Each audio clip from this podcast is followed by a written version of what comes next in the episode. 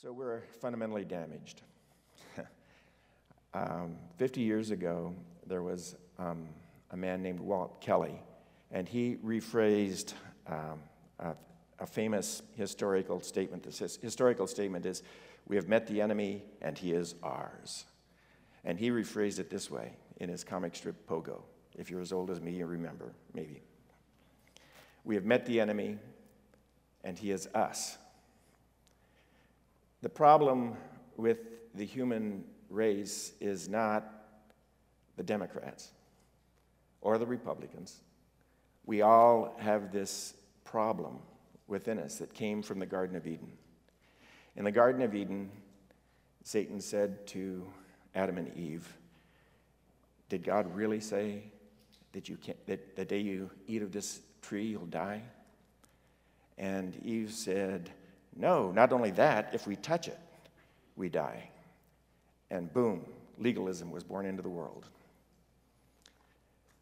And they decided at that point to not take God's direction. They decided to go their own way. They decided to be the captain of their own ship.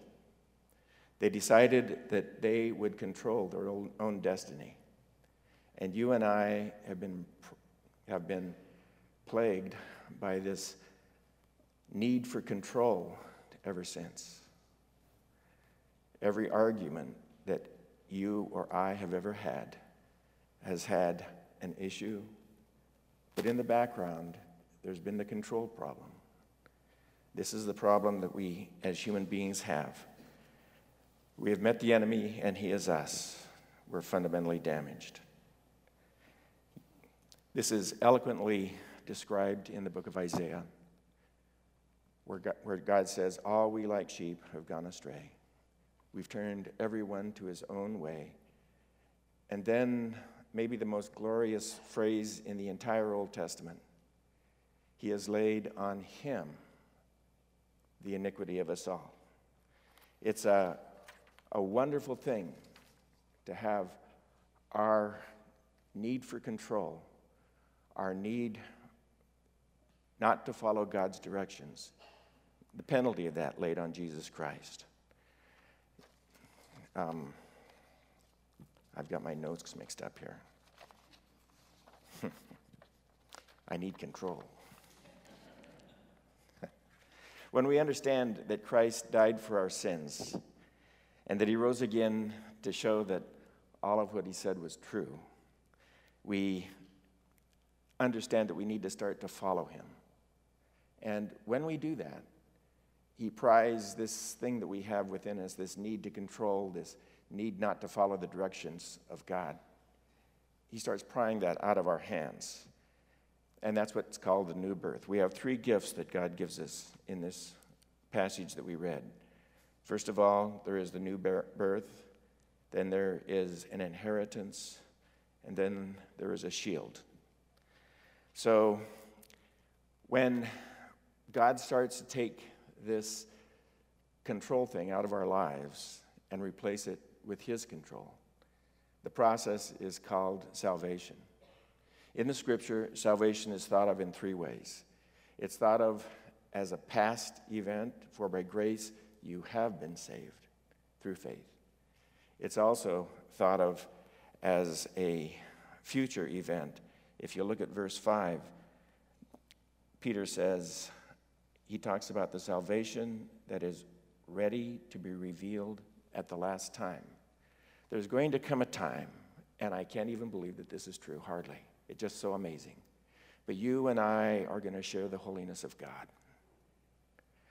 Now, God's holiness is different than ours. God's holiness is innate, it's always been there. Our holiness is derived from Him. But we, one day, are going to have salvation finished in our lives when we see Christ, when we get to heaven. We're going to find nothing in our hearts that wants to control anything except we want to be controlled by God. And it'll be absolutely spectacular and wonderful. There's a third kind of salvation that, um, that we have. Oh, there's one. Uh, I, I'm not nervous. I want to show you this slide that shows how much we want to control everything. So, could I have the first slide?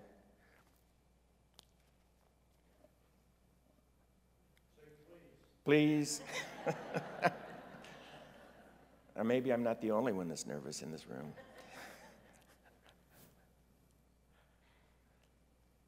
I'll tell you what it says. It's, uh, oh, there it is. Spread anarchy, and it's crossed out, don't tell me what to do. I like that. That's how we are. we want control. And God pries that, starts to pry that out of our out of our hands. And what's happening right now is that God is involved in the process of salvation in our lives. Now, there's another word that expresses this too. And to do this, I have to show you my second slide and my third slide. My second slide is a picture of a Ferrari. There it is. in last month in England, a man walked into a Ferrari dealership he plunked down $260,000 and he walked out with a Ferrari and he drove it around for an hour on a rain slick road. And then this happened to him. Now, look at that thing. Now, I got to tell you, the guy walked away, unbelievably, walked away with scratches and bruises. But you see, there needs to be a salvage job here. uh, I'm not even sure that could be salvageable, you know. But you see, what God is doing in your heart and my heart is He's taking that and making us into the men and women of God that He wants us to be. He's taking this and salvaging it into the, into the Ferrari that the man bought. It's incredible what God is doing in our hearts, in our lives. Max Lucado says it this way He says, When the new birth comes to a person, God cracks open our chest, takes out our crusty, sinful heart, and replaces it with His. That's a wonderful picture of what Christ does.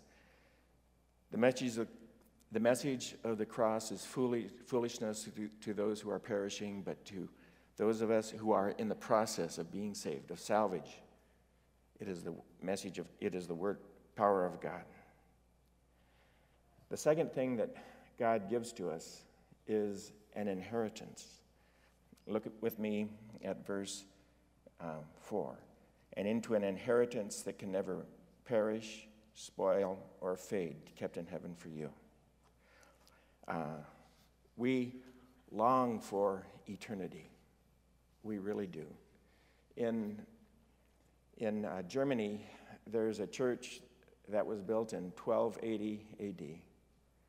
The roof of that church was done in copper, and it stood, the roof, without being refurbished, it stood until World War II when it was bombed.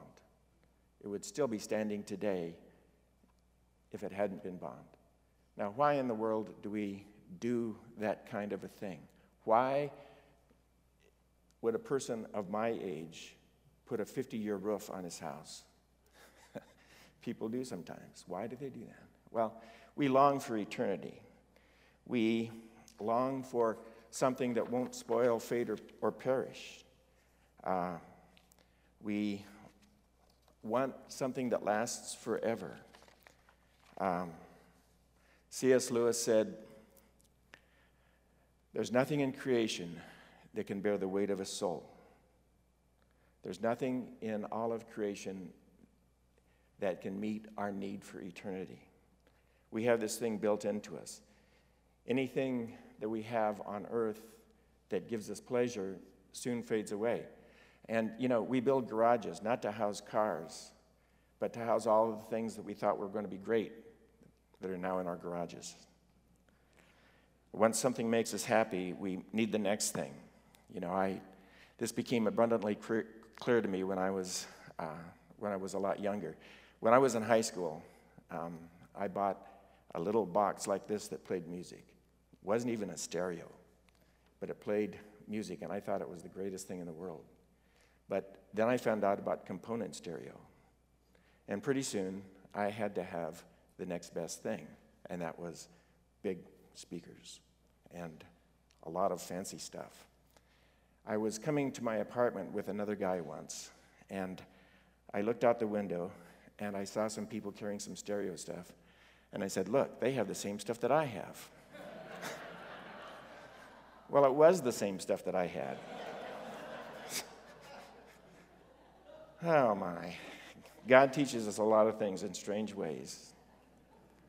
Do you know, uh, we, we want the next best thing, we're never satisfied. The Bible says that God has put eternity in our hearts. Our desire for eternity is there.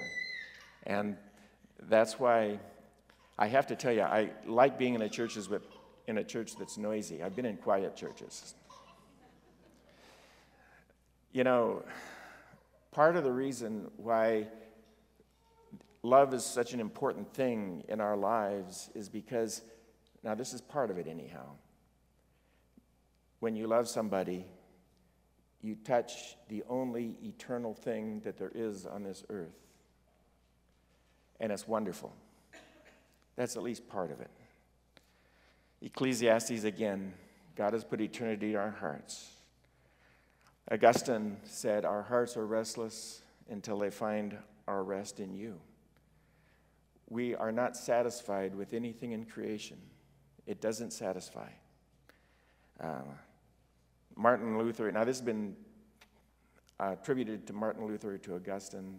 Uh, here, here's the quote When a man knocks on a brothel door, he's knocking on the door of God. what that means is that when a man knocks on a brothel door, he ain't going to find no satisfaction. The only place that we can find satisfaction is in something that's eternal relationships with human beings, and it's finally met in our relationship with God. There's a man, if you remember the great Chicago Bears team um, a few years ago that won the championship, NFL championship, there was a man on that team called Mike Singletary, and he was maybe by some people, uh, some people's lights, the greatest middle linebacker that's ever existed. He wrote a book called Singletary on, uh, on Singletary. And uh, what he said in that book was why is it that professional athletes, when they hit the big time, when they've got all the money and fame and everything else that they could possibly want, why is it that they find that it's not that it's lacking, that it isn't there? He calls it destination sickness. He said, when we have every possible physical thing that we want, we're still unsatisfied because we haven't found God. Our hearts seek for eternity. We seek for something that will never fade, spoil, or perish. I'm not going to have to paint my house in heaven. Look at Romans chapter 8.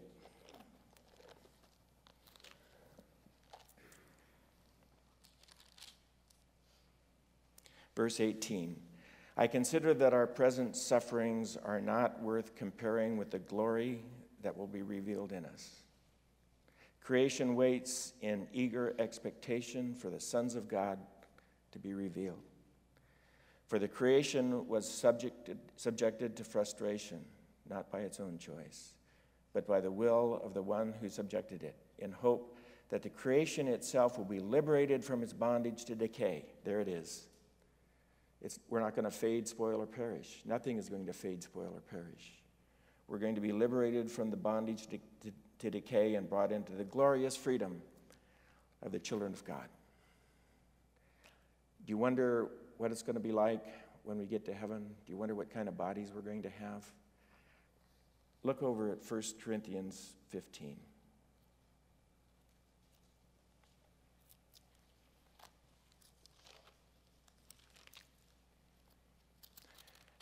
This is so amazing. I can't even believe that this is going to be true.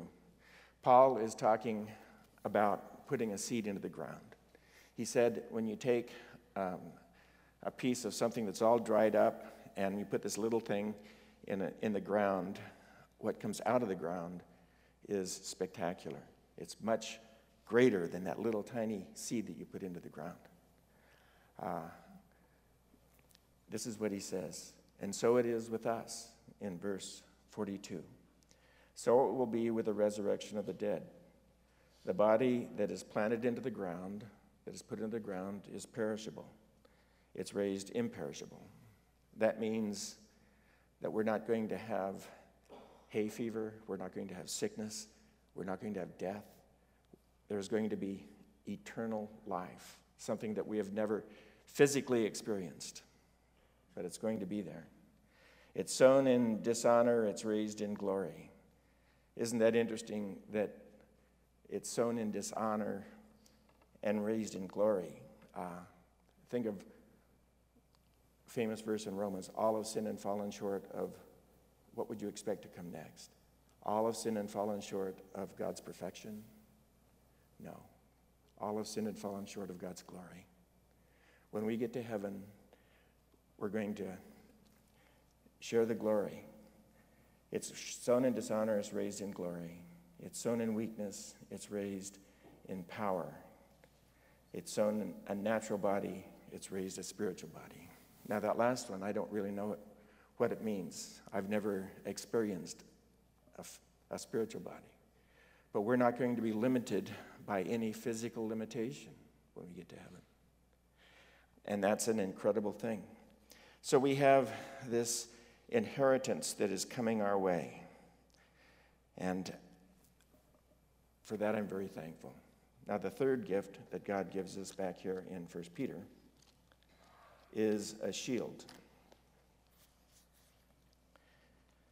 Verse 5 Who through faith are shielded by God's power until the coming of the salvation that is ready to be revealed at the last time.